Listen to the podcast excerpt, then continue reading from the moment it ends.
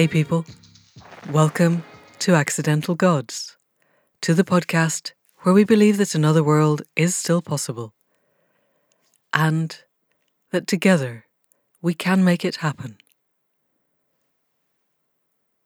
I'm Manda Scott, your host at this place on the net where art meets activism, politics meets philosophy, and science meets spirituality, all in the service of conscious evolution.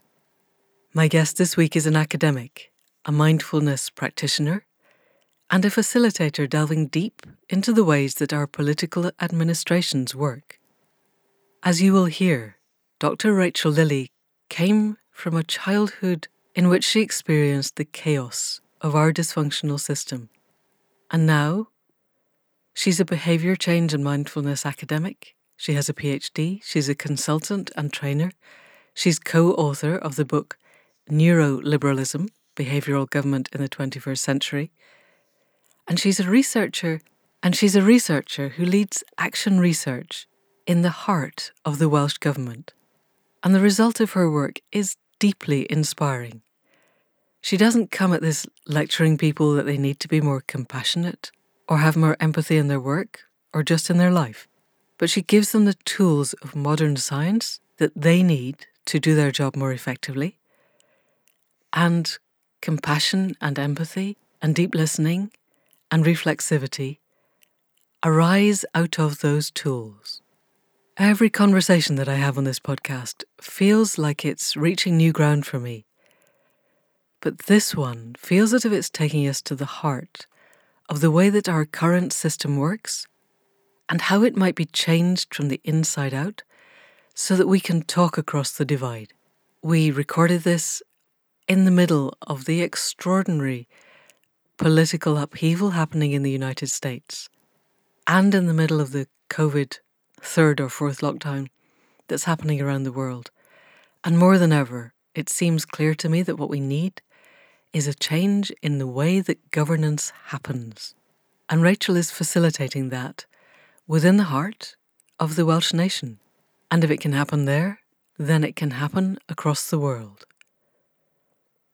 So, people of the podcast, please welcome Dr. Rachel Lilley. So, Rachel Lilley, welcome to the Accidental Gods podcast. And thank you for coming out on quite such a momentous evening. As we record, Joe Biden is being inaugurated as the 46th President of the United States. And I'm fairly certain that the majority of listeners to the podcast will have experienced that as a deeply emotional and really quite relieving moment. And there's a lot of problems that will arise, I am sure, but still, it feels like we dodged a bit of a bullet here. So thank you for missing the inauguration. How are you out in Aberystwyth? Is it very cold and very wet? I've just been out for a run, Manda, um, just um, before sitting down with you to do this podcast, and I can tell you that it's it's very wet. It's very wet out there. Yes, it's that kind of the air is just water. Yeah, wet. you're breathing breathing underwater. I think we yeah. have Storm Christoph. We've been told that we're about to be flooded in.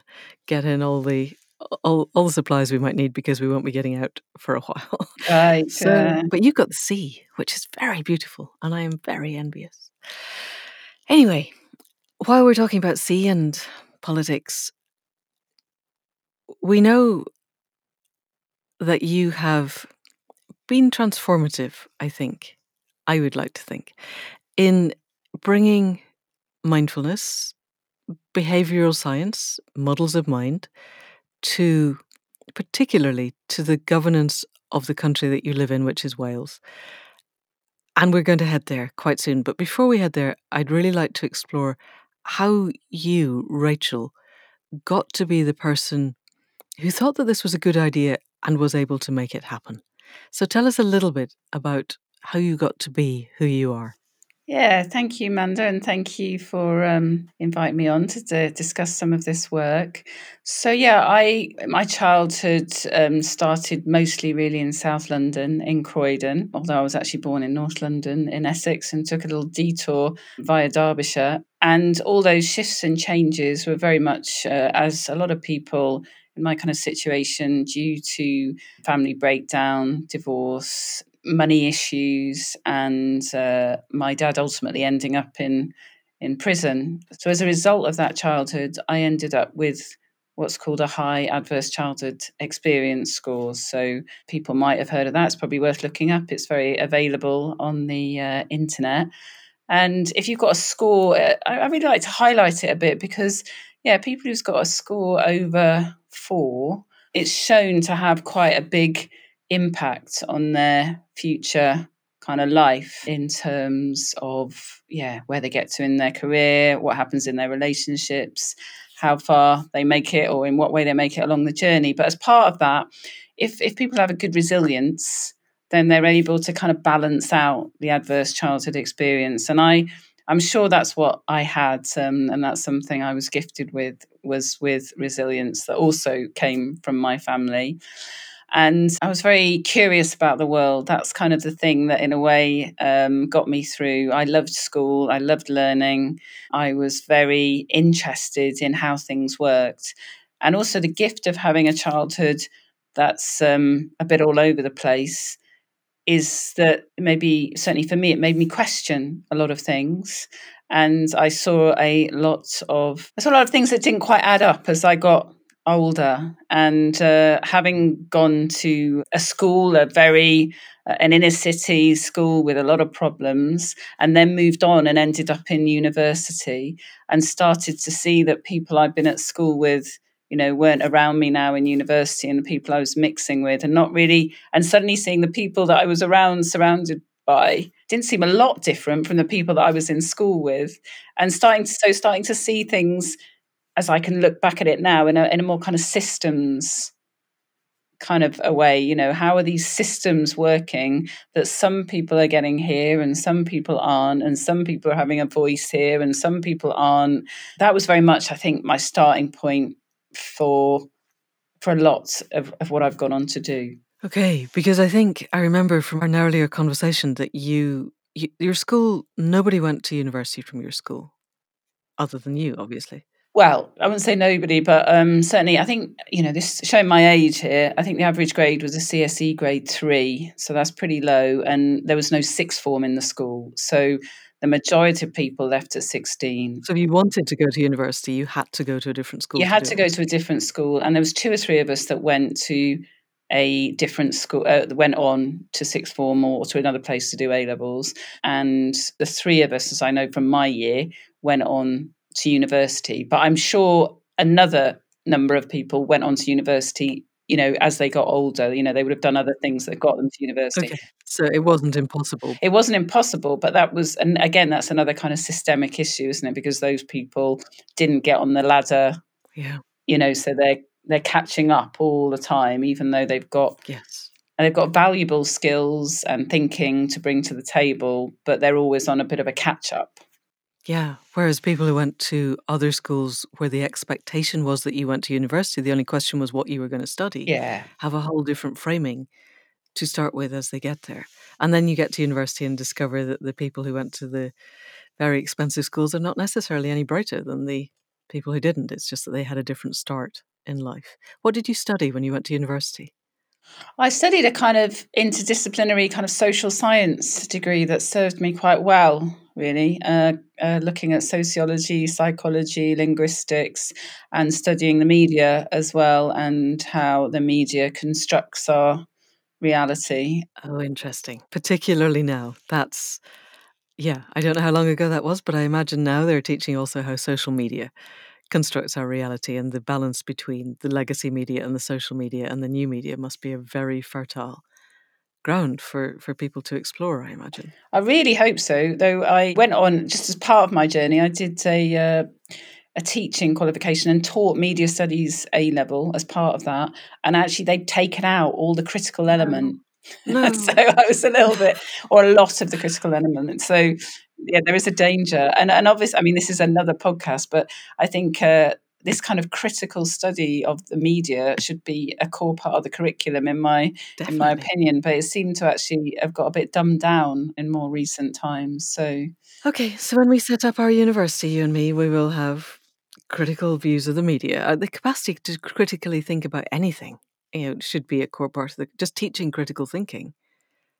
I think should be a core part of everybody's curriculum. But anyway, we'll we'll cross that bridge when we get there. But I think that was a light bulb, another light bulb moment to me when I suddenly realised that yeah, that the, the the how media const- was a construct. You know, having grown up in a pretty ordinary working class, you know, home and experienced a lot of poverty and issues, then to have my and in, in fact I saw that when I was teaching it as well, having your eyes open to the fact that oh actually no this isn't fixed. This isn't just how it is you know there's much more to it than this yes. which has again fed into my story about oh actually things aren't fixed. Things are created. Things are the world is constructed.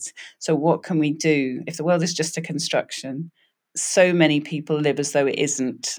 Right. Yes this is all down to framing. And if we share a common frame with the people in our bubble in our 150 people let's assume the dunbar number is roughly correct and we all share the same framing then we think that's the way the world is. So, with a hop and a skip that takes you from journalism to shelter to the Centre for Alternative Technology, in what sounds to me like a brilliantly crafted career to get you to where you needed to go, although I'm sure it only looks brilliantly crafted in retrospect, and at the time you were simply taking the stepping stones that arose. You ended up at Aberystwyth. Tell us a little bit about the path there and then what you did once you got there. Yeah, so like you say, I um, I went from journalism and then into social change and campaigning with shelter. And, and the reason I'd done that is because as a family, we'd experienced homelessness and lived in temporary accommodation for a while as yeah as part of that family journey. And I also yeah worked at VSO. I worked overseas and worked on issues like AIDS. Again, that shows my age as well. Uh, and what brought me to the environmental work and the link between social and environmental justice and work was permaculture. I worked on permaculture and uh, I uh, lived in a low impact dwelling for a little while. So again, I, I kind of I experienced that. So I, I went through lots of different worlds, moving from people, yeah, by then who who who gone to private school. I had a partner who was from a private school background, so I had a real insight into that world. Um, and then I I'd lived with people living in benders on the land, uh, doing permaculture. So lots of different places I'd moved between. I ended up at the Centre for Alternative Technology uh, and living in an intentional community, trying to bring a permaculture kind of dream together. So I became really interested in the people aspect of change. And with early sustainability work, there was a lot of bringing different facilitation techniques, different ways of getting people to talk um, together. We, it was at that time that we there was a lot of uh, cafe style facilitated events to, to give people voice in different ways. And I guess by the time I got to my PhD, I wanted to take that almost to another level because there's one thing about i mean it changes things completely to bring people around a table to talk to use post-it notes to find different ways of voices coming together if you take that to another level it's about people understanding themselves understanding their their own minds you know how their perception is feeding into this voice and into this conversations that that they're trying to create change. That's kind of taking it to another level. And because what a, lot of what I saw working on um, sustainability and bringing all this together by this point, I was also working with local authorities, with the Welsh Government, and with NGOs. It's again people in their bubbles, seeing the world from their very different perspectives. And even when they came together in these innovative spaces, still being held by the frames, if you like, that they're that they're, they're in the cultures of their organizations and and although this is a lot better than it was it it it needed to go like a step further did you find that people were caught in the cultures of their organizations because the organizational culture was so powerful that they'd been kind of sucked in with this gravitational force of a black hole or was it that the organizations only recruited people who already shared their values? I think it's a complex problem that you're pointing to in let's think about the second thing that you said you know only recruiting people that have the same values. And that in itself is it, it's not something some people do intentionally. It's something that just happens isn't mm. it and it's it's about the people with their values probably presenting themselves to be recruited into the organization as much as people then recruiting people with the same values. So there's almost there's a sense of an organization even before you show up to become part of it. So these are embedded within wider systems aren't they? I think it's really useful to look at history then you know that these most of these organizations have got long histories the government the civil service ngos they've all got histories which kind of di- dictate where they are now um, and the cultures that they have. And they never have time to kind of look at that and go, well, actually, yeah, you know, we're a product of our history. And there can be a sense that they're in some way intentionally holding on to something that's not useful anymore. And I I'm not sure that intention is is quite what we think it is sometimes. I think it's just as we all do, we we kind of there's only so much we can do to change anything. Yeah. And and doing the day by day stuff, it becomes a default, I think, doesn't it? You just you get up in the morning, you go into work, and you do what needs to be done today, and taking care of the larger ethos and the larger frame isn't anybody's business. So it just, I think, it just takes over because it's there. Um, I did work with Patricia. Oh my goodness, her surname currently escapes me. Whose job it was to go into businesses and look at their culture and explore it and reflect it back to them and go, is this really who you are and what you want to be? Mm. But you know, she was one woman, and I think that's a it's a big project. But so let's keep going down the track we were going because I think we'll end up looping back to this sense of personal and organizational mindsets and cultures. You must have been studying mindfulness, Buddhism, meditation already by the time you got to Aberystwyth, I'm thinking? Yeah, right. So I had uh, been doing yoga since I was in my early 20s. And um, when I first moved to Wales and there were no yoga teachers, I was distraught. So I trained as a yoga teacher. So I ended up teaching yoga alongside everything else. And then I came into contact with someone who'd done a Vipassana course and so I went and did a Vipassana meditation, which is the kind of thing that was available in those days. And mindfulness by then hadn't really become a thing separate to the Vipassana, I guess. Yeah, obviously those bits of meditation with yoga courses and this, that, and the other, but um, a lot of people went and did Vipassana, which is yeah quite quite significantly different to what most people experience through a Headspace app or something, isn't it? Yeah, but yes, it, that that's that's how I started out. So, and then yeah, as time went on, I linked into places like Gaia House and more kind of Buddhist based centers. Yeah, so by this time, I'd had intentional communities. I'd had my um, kind of dysfunctional childhood, but now intentional communities, and then Buddhism, yoga, um, social change, um, and environmental change, all kind of coming together. So, having done all of these things, you got to Aberystwyth. You you were working in realms of local government by then, and you started to do a PhD that brought mindfulness and self awareness into the realms of of civic government, which which is so inspiring.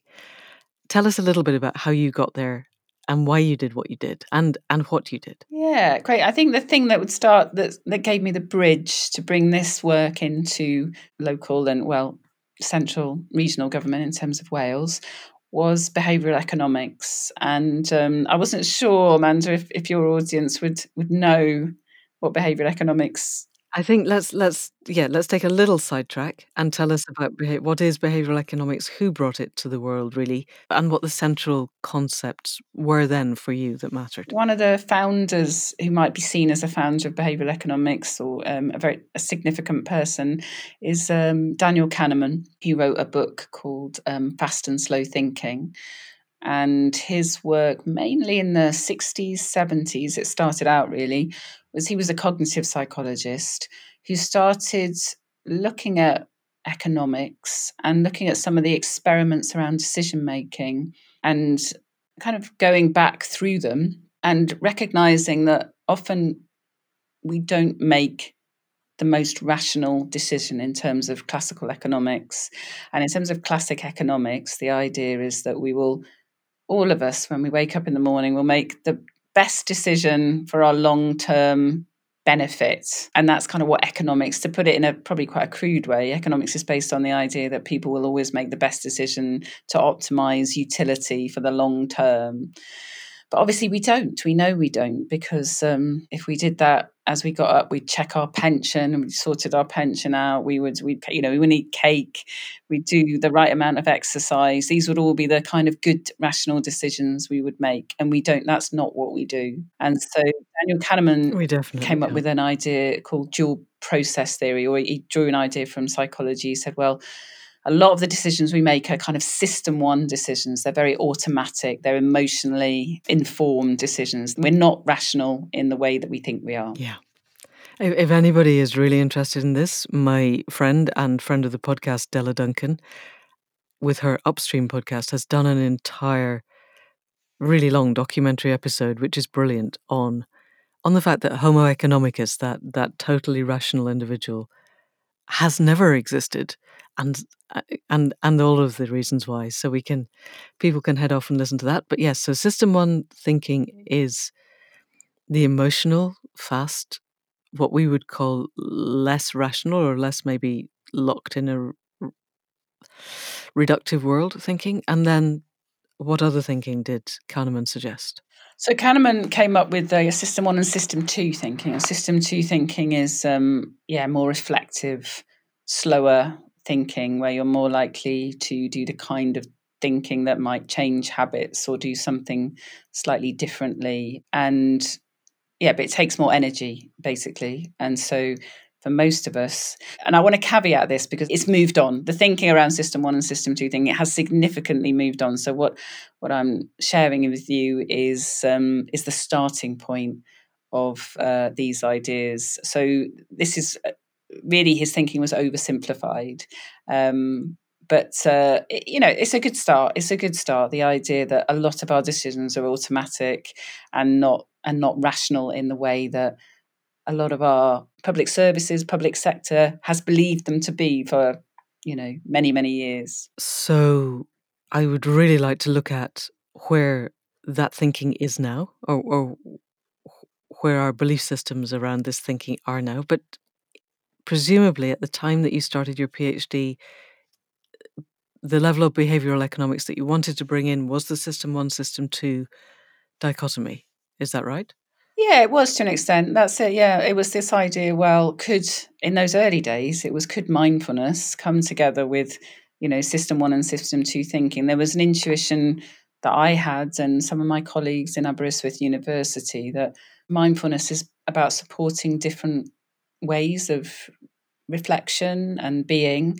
Uh, is there a way that maybe mindfulness could support more system two thinking, I guess, or more awareness around our system one thinking. Those were the very early questions, though we moved a long way from that along the four or five, well, probably six years of the research. But that's that's where it started. Yeah. Okay. So for the people who aren't familiar with the concepts yet and, and for whom System 1 and System 2 are new ideas, what you were thinking was that the practice of mindfulness meditation, of simply sitting watching your breath, and watching thoughts arise would give people insight into the processes of their own minds and in, thereby into the processes of other people's minds. Is that a fair summary of the starting point? Yeah, I mean certainly into that that process of sitting it gives you that metacognitive ability to see your own thinking and to see that you're thinking especially when we're talking about it in the public sector, the government realm, to see your thinking isn't the rational thinking you thought it was. It's a bit more um, flawed. It's a bit more flawed. It, yeah, it's not. It's you're not this Homo economicus, as you say, this um, Spock-like person.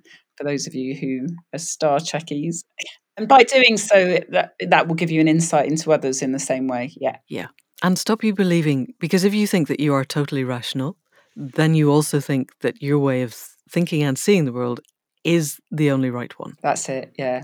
I guess. And and at the point when you realize that perhaps your thinking is not entirely rational, then other people's viewpoints begin to have equal validity. Yeah, well, it throws the whole the pack of cards in the air, doesn't it? If you give someone that insight, and I guess particularly in the civil service, that actually, which is so, you know, such a particular institution to kind of actually, if you start a job in um, the civil service within days, you're you, you're taught that you need to be objective and impartial and that all your systems are orientated towards objectivity and impartiality and there there is a sense that you are rational because you're in a system and in a culture yes. that has de- been designed to be rational but i mean in short that design was around an idea of objectivity that's based on a model of mind mm. that no longer exists if it ever did exist. If it ever did. And it makes sense now why so much of the civil service is culled from the public schools of England, certainly in Britain. And I've been looking a little bit into how the workings of the civil service work in the United States. And obviously, they're not culled from the public schools of Britain, but they're culled from the Ivy League in the same way. So what they see as objective and rational and impartial is all within the same frame. They've been brought up, they've been socialized from a very early age into a particular way of thinking. And if you all share that and you all agree that this is what's objective and impartial, then it must really bolster that sense that this is the right way and the only right way. Is it like that in Wales? Is the, is the civil service also culled from the public schools of England? I'm not so sure. I'm not so sure. I mean, you know, I haven't, you know, done that kind of breakdown. I don't have that sense as much. I mean, maybe, maybe there's lots of grammar school type or that, you know, that kind of level of um, person. I would say there probably is certainly in those higher positions, you know, because they'll be mm. that kind of age, that much older and yeah, that whole system has been based on an idea of rationality, objectivity, and that we can put systems in place. But it doesn't take me long speaking to a lot of civil servants for to recognise that as individuals, they can all see the flaws in that, or a, a high percentage of them. Right. Are really aware that the processes they have in place do not deliver on the kind of rationality and objectivity that they purport to deliver. They can see that, but they're in a very big system that's very, you know, old. Okay. So that sounds like a really, I would love to head down that one of personal responsibility and personal agency, and maybe we'll get to that. But let's have a look before that at how you brought mindfulness and behavioral economics into the civil service, what you actually did, and then what the results were. And then where does that take us? Yeah, great. Well, so I had this sense, I guess, across the board, working in with NGOs, with local authorities, with the with the Welsh government, that there's ways of un- that we could understand ourselves better, like we say, using behavioural economics, using mindfulness, that might help us all uh, understand ourselves internally better and, and others around us. So I was making links in all of those places, but I made a particular link in Welsh Government who was very interested in, in making change. He was also working around the Wellbeing and Future Generations Act. Uh, hang on, tell us a little bit about that because quite a lot of our listeners will not be familiar with that. So tell us what that is. Wales, and I think Scotland as well, both have um, quite innovative legislation. In, in Wales, it's about requiring all public bodies to be responsible for all of their decisions in terms of future generations. So they need to have a a plan, a strategy that demonstrates that all of their decisions actually take into account future generations, the long term. And they divide that into, you know, well-being, economy. I can't remember. There's five different areas, and certainly all local authorities are meant to have come back with a plan as to how how they can make that happen. So, this was something that happened at the points of devolution when Wales and Scotland began to have a degree of autonomy in their self governance than they were each able to create. Something that f- always felt to me as if it was very much based on the indigenous lore of North America where people were said to make decisions based on the next seven generations, on the impact on the next seven generations. And to see that actually put into law struck me as as hugely innovative and and quite astonishing that it got past the structures of the UK government that seemed to me pretty much determined to make sure that seven generations are never going to happen. Um, so I, I'm always very, very impressed that Wales actually managed to do that.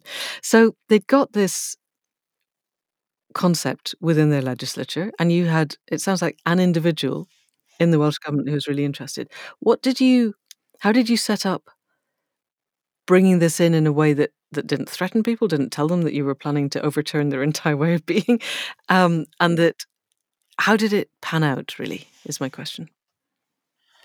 Well, as you say, I mean, in the early days, it was about um, you know, it was about getting in through these doors, getting certain people on board, and then an interest in uh, mindfulness amongst you know a number of people in Welsh government, and and having worked in Wales on sustainability myself, it's a small country, so people maybe knew of me. I was based in a university, and we're bringing together this idea of behavioural economics, which the Welsh government had become increasingly interested in, but using these self reflective practices to explore behavioral economics. So, I guess behavioral economics was on their agenda, or behavior change using behavioral economics was on their agenda. So, as something which needed to be brought in and something which would help them deliver on the Wellbeing Act and here I am bringing something in that that's also on trend, mindfulness, if you like. So we're offering a free program that combines these two elements, both of which are, you know, of interest to people. And we started lower down the ranks, I guess, as in all organisations, those people who, yeah, are interested in doing something a bit different. Um, and once we gained traction with that, um, more people because we because it was quite effective people more people got interested other people wanted to do programs how did they see the impact of that then when you say it's quite effective how did effectiveness show itself to people who weren't already part of the program yes so um, some of the early research we did so this has changed over time you know this effectiveness so we could talk about it um, over time but in the the early comments were ex- exactly linked to something we were discussing earlier this idea of objectivity. They were saying things like, well, we thought we were objective, and now we realize that we're completely subjective. But uh, because of that, we're far more objective than we ever were. Okay. What was it? Was it the act of just sitting, watching, attending to their breath, or was it the understanding of neurophysiology and neuropsychology that you brought in with the behavioral economics, or or none of these, or all of them?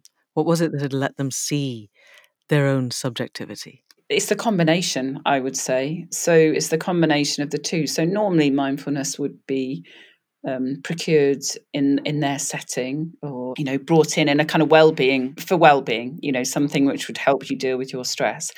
But in this instance it was specifically being brought in in relation to objectivity. Yep. and so as we ex- we explore system one, system two thinking, theories of behavioral economics, and then we say, right, and now we're going to do a practice, and we're going to watch our thoughts, and ultimately we're going to notice that our thoughts are not rational, they're not linear, they kind of go all over the place, and uh, and also the way that we feel changes what we're thinking, changes what we see, and doing bodily uh, practices that enable you to see that it's that first person experiential learning and isn't it? It's like it's not just oh yeah. The issue with behavioral economics is it's easy for a policy say easy it's not easy but it's possible for a policymaker to say oh yeah now i understand all this psychology about that person out there. I can use this to more effectively deliver on policy be it to do with recycling you know good policy recycling's used behavioural economics really effectively to improve recycling rates in Wales, and Wales has got amazing recycling rates. So just let's take a quick run down that rabbit hole. How how has behavioural economics helped people with recycling? In actual terms, what has been done to change things? in olden days, probably there would be a very much an information deficit approach to things like recycling. Or oh, we're just going to tell you that recycling is a good thing, and uh, we're going to give you information on it, and therefore you'll do it. So behavioral economics, I guess, um, and that whole behavioral insights makes you think. Well, actually, if people can't collect recycling in their kitchen because it's too small, then they won't do it, even if they believe it's a good thing and they have the knowledge. Behavioral insights helps you understand that people's behavior is not, there's a values action gap, even if people have listened to the information that you've given them and actually believe it. There'll be other reasons why they might not be able to actually act on that information, why the behavior won't happen and behavioral economics and, and it'll come back to okay. we can still use that system one system two is you know they have to make quick decisions. They have to live in a small house with a big family. They haven't got the boxes you know there's no space. Uh, they hate the yuckiness of food scrapings going into food waste. They don't really understand um, recycling is a bit confusing because you know you're not quite sure what to put where or what's recyclable and what isn't and when there's confusion, people are less likely to do the right behaviour. Um, so there's many, many things that local authorities have done over the years to make recycling much easier for people to do. And ultimately, in Ceredigion, we've got the one bag system now. Now, that's after years of realizing, well, people can't separate. Separating is too difficult, even if ultimately it makes a better product. And it's not because people don't want to separate always, it's just because they physically can't do it. And things like behavioral insights would really help you work through those problems. That's interesting. Because we had one of the things that transformed that for me was we had a Ridan at Schumacher College, and that's a, a great big cylinder with a bucket sized opening on the left hand end at the top and another bucket sized opening in the right hand end at the bottom. And you tip stuff in at the top on the left and you wind a great big handle. And an amount of time later, it drops out as compost at the other end. Mm. And you have mm. to add wood in, and it's it's not quite as simple as I'm making it sound. But but that magic, that alchemy of actually watching food turn into compost transformed my concept of, of food recycling. And I, I learned because we're trying to get a Ridan for the village here. Um, there's somebody in Leeds who now has six of the great big ones, and he's got a little electric van, and he goes around his postcode and collects everybody's food waste, puts it through these great big things, turns it into compost, and sells it back to people. And he's got a business.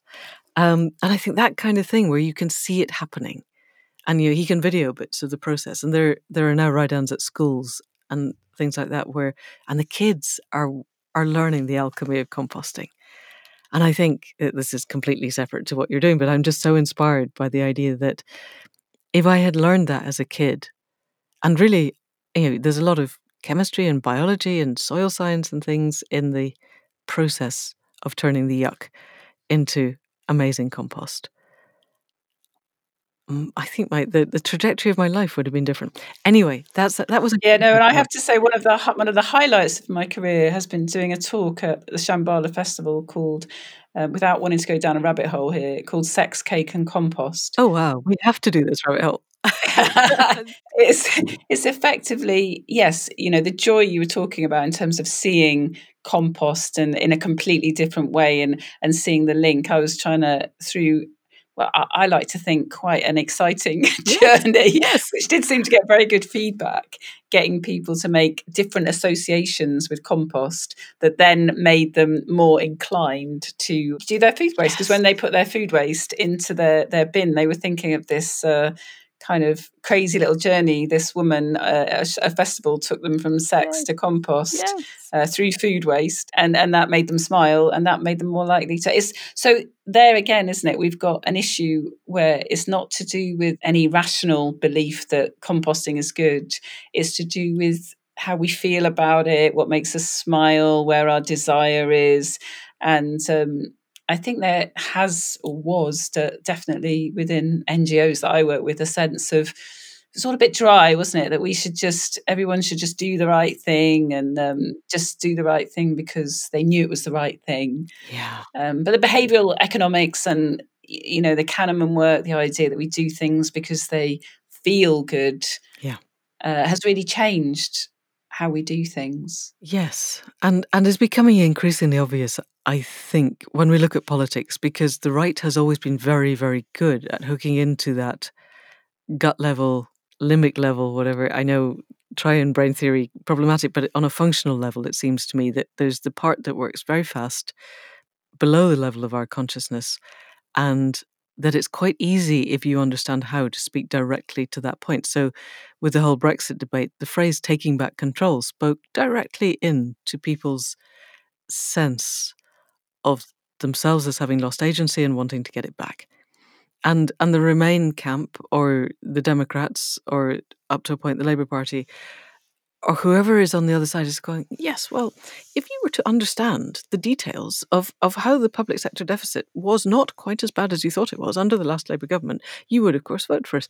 And instantly, you lost people before they've even taken breath in that kind of conversation and, and learning to have the conversations that connect people at the more than rational level seems to me really, really important. And that grows out of behavioral economics yes, maybe? Yeah, behavioral economics and associated work. Like, I mean, you're really talking to, and I don't want to. Uh, George Lakoff's work, yes. aren't you, around yes. framing and and he and, and exactly what he said, exactly that the right knows how to use all of this stuff and the left kind of looks askance at advertising and, and says you know that's that's what they do that's spin that's kind of advertising marketing yeah. kind and of it's bad and we don't want to do it yeah. Yeah. So in a way, behavior change um, and the behavioral economics is really saying, well, actually, this does work. Let's use it in a way that fits with public policy because ignoring it is unethical as well, arguably, because if you ignore the fact that people in reality are emotion, you know, emotion is part of their cognitive system, that's who we are.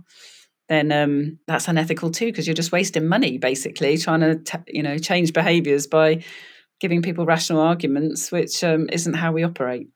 Yes. So it seems to me that this concept of government changing behavior of, of civil servants working to change behavior however objectively and impartially they're doing it or not begins to bring up really ethical questions of governance and what governance is, and how much we want our behaviors to be changed, and how much we are agreeing with the nature of behavioral change. So we all want to wear seatbelts more. It's perfectly good to have a campaign for that. Not so good having Jimmy Savile heading it, but we didn't know that then. Or we want to recycle more. That's great. At the point when the government wants us to hate foreigners more and become more divisive and set different groups of working class people against each other, for instance, which they seem to be able to do very successfully, then I'm not sure we're all buying into that. So, where does the ethical question come into the work that you were doing? Yeah, well, it was very much. Um, thanks for that, Amanda, because you're you're totally right with that. It's very much where the research started, and it was the uh, an interest of my colleagues who've been looking a lot at the introduction of behavioural economics into government, and our interest was well, if through the program the civil servant is also implicated as somebody who is not rational, then we're all in this together in a sense that it's not us trying to change you, it's um, all of us needing to look at models of mind, how we understand ourselves, how we make decisions, and how we think about the world in order to really change all of our systems to think very differently about how we're doing what we're doing and what we're doing. I mean that that doesn't mean to say that it, it's less than of a us changing you using these psychological understandings in uh, dark ways. It's more like okay, us all taking a step back, realizing that behaviors emerge in very different ways to the ones we previously thought.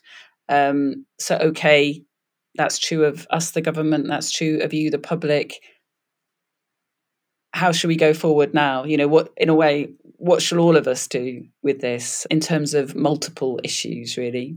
Because it it certainly points to yeah, if you want to improve recycling, deal with climate change issues.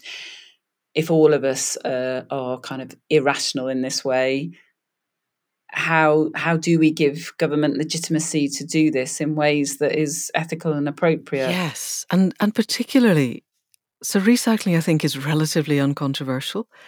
Climate change begins to hit up against what would seem to me a divide that has been deliberately created between those who are on board with the idea that we actually need to act and those who are highly resistant to the concept of acting and who will resist the idea that government should be involved in any way in helping people to move towards mitigating climate change. So I think that begins to become a really interesting. A lot of the QAnon stuff that I've been reading online in the last couple of weeks, and this is a rabbit hole that I had never even really noticed existed, but but there are large numbers of people who genuinely think that they have been manipulated into thinking stuff that they've now realized is not true. I suppose we're heading down the truth rabbit hole. Let's take a step back. You were talking about models of mind, and it seems to me that the models of mind that you're probably talking about now are not the same as when you started this work 10 years ago. Where are we at with models of mind just now? Yeah, so um, we started off with System One, System Two thinking. I started off with that and started running the program, and then uh, obviously doing more reading, looking more now at the program, bringing in more training around bias and how people understand bias. I came across some models of mind and emotion, which really help um, explain I think, more effectively than System One, System Two thinking, and certainly with more up to date research, why why we're all biased, why we have ways of seeing the world which are not helpful, which if I was to kind of sum it up, make it so that we see the world we expect to see rather than the world that's kind of really there. Can you sum up the thinking on that? Most of us, and most civil servants, if I bring it down to them, but I think this applies to all of us, you know, if asked, we just believe that there's some kind of there's a real world out there and it comes into our minds and we respond to it. And yes, therapy has um, pointed to, and, and, religion has pointed to the fact that there's certain things in our mind that help us make sense of the world out there, but we're very much responding to the world. Now, uh, models that are coming through now are saying the, the mind's more predictive, that I'm just sending out all the time my expectations of the world. So right now I'm sitting in a room, there's a chair. I actually don't I don't I'm not really seeing the chair out there. I see scraps of it and then I kind of fill it in with my expectation of what should be there. And a classic uh, classic um, phenomena that would ex, you know would explain this is when you know when you're looking for your phone you know and um, and then somebody your partner or a friend points out that it's right in front of you and it's almost because you're not expecting to see it you don't see it because you're it's your, your and there's lots of illusions. We use in the trait visual illusions. You can you, you can use to show this to say that you're you're kind of seeing patterns you're expecting to see. You're not really seeing what's there. Okay. And your emotions are part of that cognitive process, which feed into your expectations of, of what you see.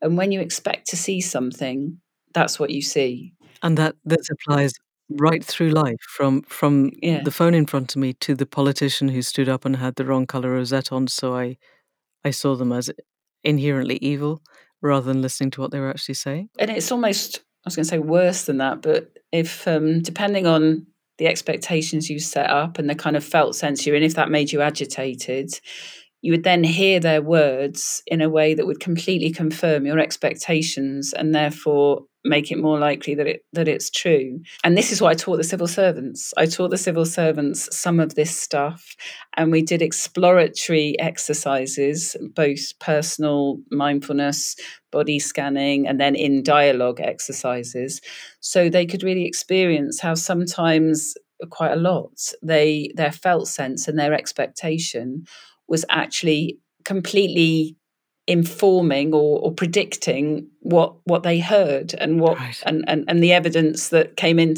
Now prior to that they thought that they, they thought they had a rationality that the what was out there was just more kind of pure and you know real. And now they have this sense that oh actually it's not real. It's um i'm kind of making it up a little bit from my previous experiences that are then creating expectations that are then becoming real. But actually, through the program, they had numerous experiences which showed them that wasn't true. Where does that take us? Where does that take them? And where does it take us in terms of people who are not members of the civil service but want to have a sense of agency in the way that the world because because what I'm hearing for you is we we create our own reality. We all collude in the creation of a collective reality. I think I've kind of heard from what you said. And that therefore we have a degree of agency in the nature of the collective reality that we create. Is that a fair process or am I skipping too far?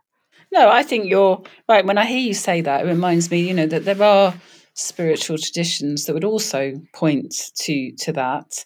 And I but I think what we've got now is a science that supports it and a science and I would really point people towards the work of Lisa Feldman Barrett on emotions and cognition. She's got a new book coming out soon, hasn't she? Yeah, she's got she's already got a book called How Emotions Are Made and she's got some great YouTube videos and she says if we understand emotions in the way that she, as a scientist, now understands them, it would be the same as world flat, world round kind of. It completely shifts wow.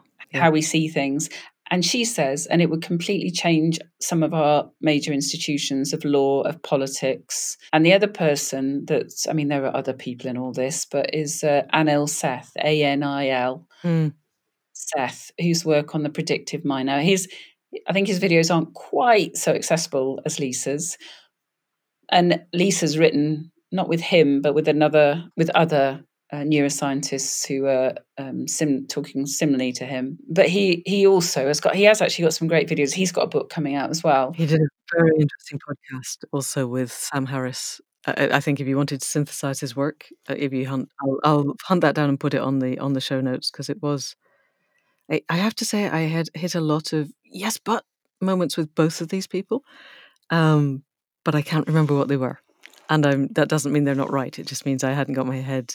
I, uh, there were bits where I thought, no, no, that can't be right, but it's still a very, very interesting set of concepts, and and I'm wholly prepared to believe that I just haven't gone deep enough and that I need to look back at it. What they both say, in some ways, on, on face value, is quite straightforward. But when you start, I think this is the thing, and that's what having programs like like mine, they give you that opportunity to really move through it slowly and reflectively. And because our other models of mind um, about the mind being reactive, for example, are really deeply embedded, and our mind being rational in a particular way are deeply embedded in our psyche. And, and I think, as in a previous conversation we had, so many of our concepts are a Freudian as well, who's you know, you know, hundred years ago, I don't know, Freud, nineteen twenties, ego, subconscious, you know, a lot, a lot of these new ideas really dare I say it, throw quite a lot of that out, really, and, and look at the mind in a very, very different way.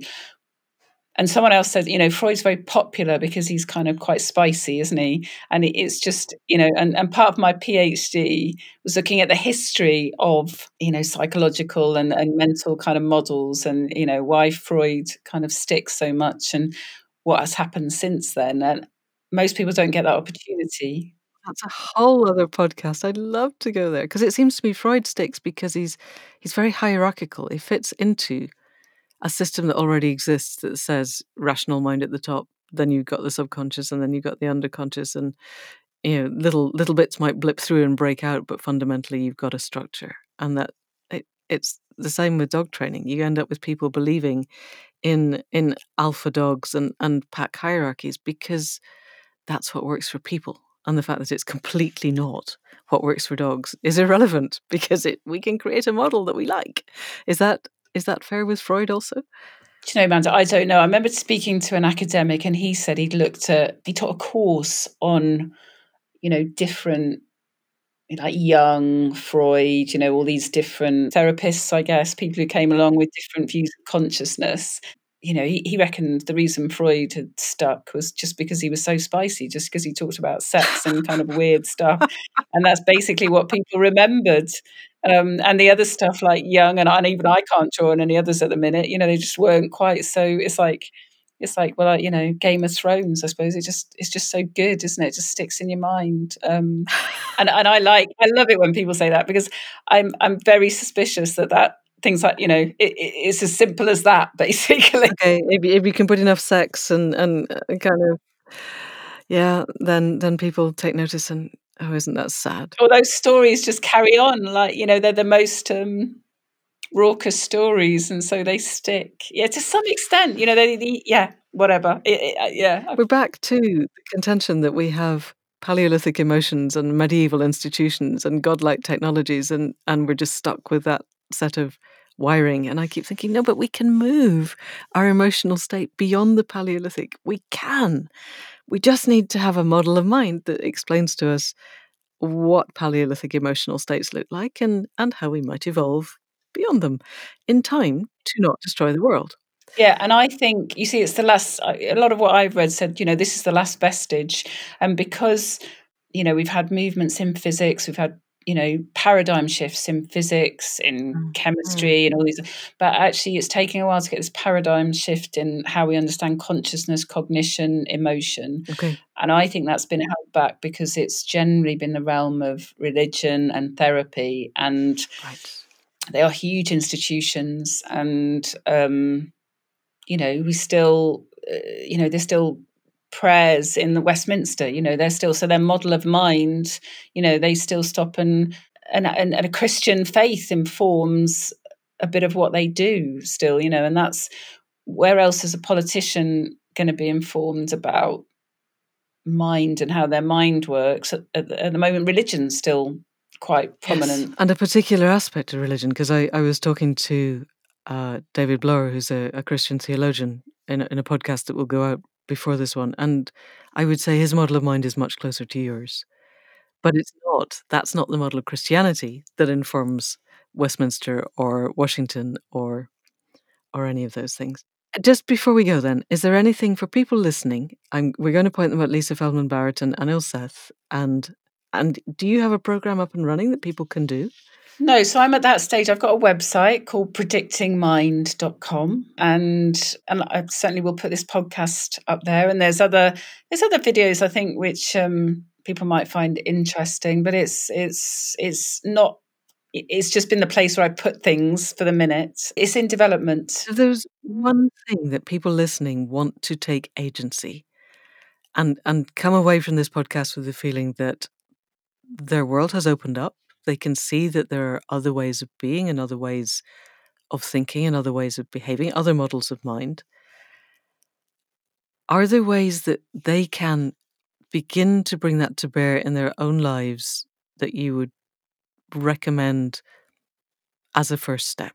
I really would um, look at Lisa Feldman Barrett's work would be my starting point, and some of her videos. There's a great one she's got where she talks about story of a soldier and thinking they'd seen uh, somebody going to shoot them, but actually it was um, just a shepherd or in the distance, and it really those kind of talks really kind of blew my mind in a sense of we need to do things and understand ourselves in very different ways and understand our perception in very different ways. I think this stuff will be coming forward more and more in the next few years. So I think if people are looking at Feldman's work, Anil's work, and then obviously you'll get videos that will spin off from there, There'll be at the forefront of something that will be in development and that will more and more inform what's happening in the world. Lakoff is always good as well. They should everyone should read Don't Think of an Elephant. That's a good starting point. Yes. Okay. Brilliant. And then we will be at the forefront of the new wave. Yeah. Which is a pretty good place for accidental gods to be. Rachel, thank you so much for your time and your wisdom and your patience. Thank you. Thank you. So that's it for another week. Enormous thanks to Rachel for bringing us the tools of change grounded in how we work, in how we are, in the latest and best idea of what makes us tick as human beings and how we can use that information in ways that bring us all together, that make us more human, which is, I think, a good step on the way towards the conscious evolution that Accidental Gods is all about. If we can use this, the best and the latest research, rather than lagging 20 years behind, then I think we might yet make it in our quest radically to transform the nature of humanity, which is, I think, our hope now in the way the world is going. So, there are lots of links in the show notes if you want to follow this up, explore, and enjoy. And we will be back next week with another conversation. As ever, thanks to Caro C for the sound production and our signature music. Thanks to Faith for the website and all the tech behind the scenes. And thanks to you for listening. If you would like to support us, we now have a Patreon page. And thank you to those who have already contributed. Hugely grateful. This isn't a tiered system. I am not going to put anything behind a paywall. But if you like what you hear and you want to help us out, then I will always say thank you at the end of the podcast. I'm not going to name people. If you want me to do that, I will. Feels a bit weird. So you'd have to let me know. Anyway, the website is accidentalgods.life. And the show notes are there, and links to the membership program, and the courses and the gatherings, and all the various bits of free stuff designed to help you be a better human. As ever, if you know of anybody else who would like to be active in the generative dance of the world that we are endeavouring to create, then please do send them this link. Exponential growth arises, as we know, if the R number is greater than 1. So head off out there and create podcast R numbers. And that's it for now. See you next week. Thank you and goodbye. Thank you.